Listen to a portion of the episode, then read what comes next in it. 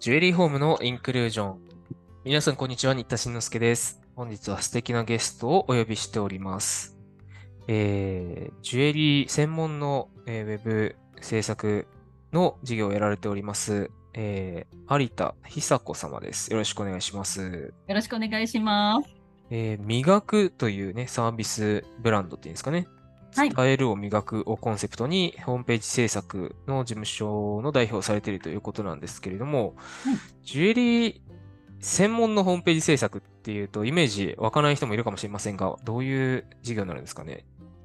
そうですね、えっとまあ、私 の, あの経歴にも関わってくるんですが、まあ、ジュエリー の, その、えー、販売の経験が長くございまして、まあ、その人たちの、まあえー、作, 作り手さんともつながりがありましたので、まあ、そういった人たちのために、えー、そのブランドを広めていきたいっていう活動をするっていうのが、まずあのミッションとしては私は持っております。うーん、そのあたりもちょっと後々聞いていこうと思ってますので、忘れないうちに、えーはい、有田さんのインスタアカウント紹介しておきます。アカウント名がひさこアンダーバーみがくなので エイチアイエスエーケーオー アンダーバー エムアイジーエーケーユー ですということで、えっと、もともとジュエリーの販売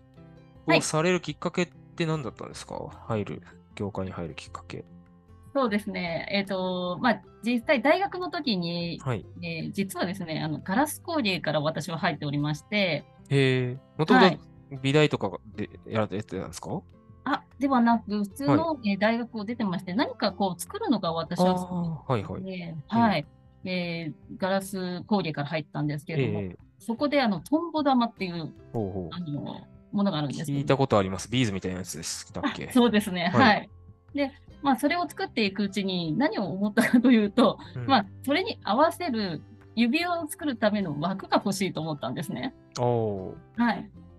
でそこで初めて、まあ、ジュエリーと私出会うんですけれども、はい、そこで、まあ、あのいろんな、まあえー、スクールとか習い事で、えー、作ることを教わってきて、まあ、将来そういった仕事に就きたいと思うようになりました。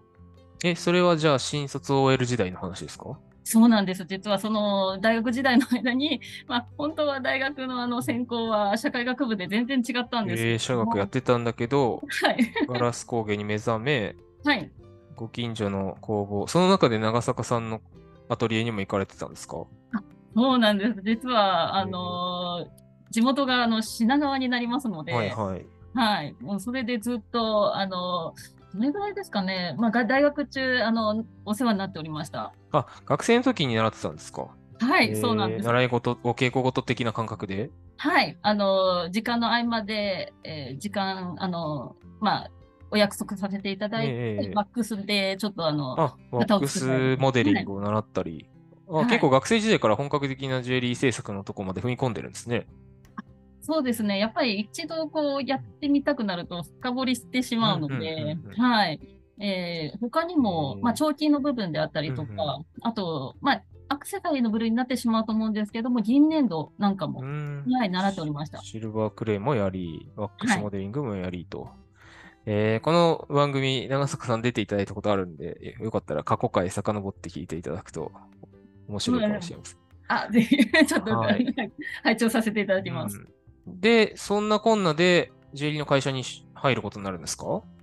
そうですね、えっと、まあ、実際、まあ、趣味では楽しかったんですけれども、うん、作るっていうことに関しては、仕事にするっていうふうには結局ならなくて、ああ、そうですか。うん、はい。で、まあアルバ、アルバイトをして、まあ、その、ジュエリーの、その、習い事に使っている時のアルバイトが、やはり私、接客業をずっとやっておりましたので、はい。それと、まあ、ジュエリーを掛け合わせて、ジュエリー販売という形で、うんうん、あの就職することになりました。ああ、それで有名な大手ジュエリー企業に入り、販売に立たれてじゅうななねん ?じゅうごねんいましたね。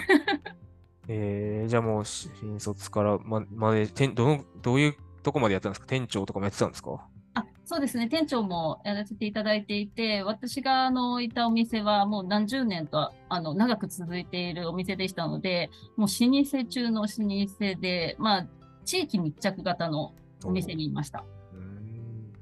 そういうところでいろんな経験もね、まあ、例えば育成であったりとか、まあ、もちろん販売もそうですけど、はい、マネジメント的な店舗の、ね、運営とかも経験されて、えー、辞めるきっかけはやっぱりご結婚とかご出産とかそのあたりですか？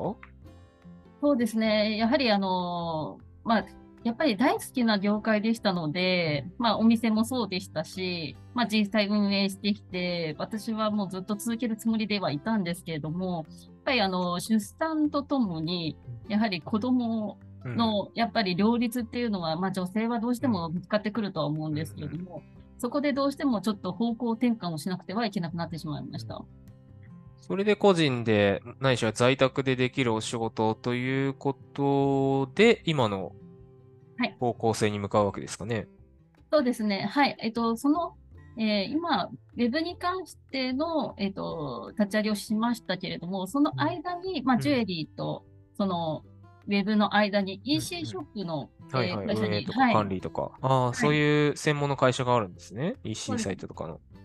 そこにちょっと、えー、にねんほどいまして、でそこで、まあ、最初のやっぱり接客経験からあのカスタマーメール対応ですね、うん、あと電話対応などもして、で、まあ、そのあそうか イーシー サイトって作って終わりじゃないですもんね。そうです、あのトラブルがあったときに連絡はすべてメール電話できますので、その対応であったりとか、あとはそうですね、あのお客様のニーズっていう意味では商品を、まあ、実際企画して、まあ、撮影をしたりとか、はいはい、モデルさんをあの手配して撮影してとか、そういったこともあの経験させていただきました。なるほど。では、はい、まあ、現場で長くリアルの対面接客を経験してきた知見をもとに、それをオンライン上でどう生かすかについて考えるここ数年だったわけですね。あ、そうですね、はい。やっぱ違いがある一方で共通の部分も多いですかね。コミュニケーション、お客様とのコミュニケーションっていう意味では。そうですね、顔が見えないという意味では、やはりあの言葉数を増やさなくてはいけないなっていう印象はすごくあるんですけれども、はいはい、でもやはり人と人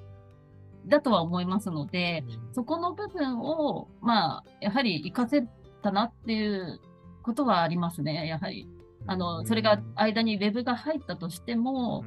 やっぱり人のこう感情であったりとか、まあ、好みもそうなんですけれども、そういったこう経験はやっぱりもう永遠に必要なんだなっていうふうには思いました。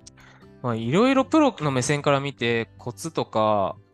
あるんでしょうけど、もし今日聞いてくださってる例えば作家さんやデザイナーさんに対して、例えば今一応自分でテンプレサイトで作っては一応はあるけど、うん、とかベースで一応は運営してんだけど、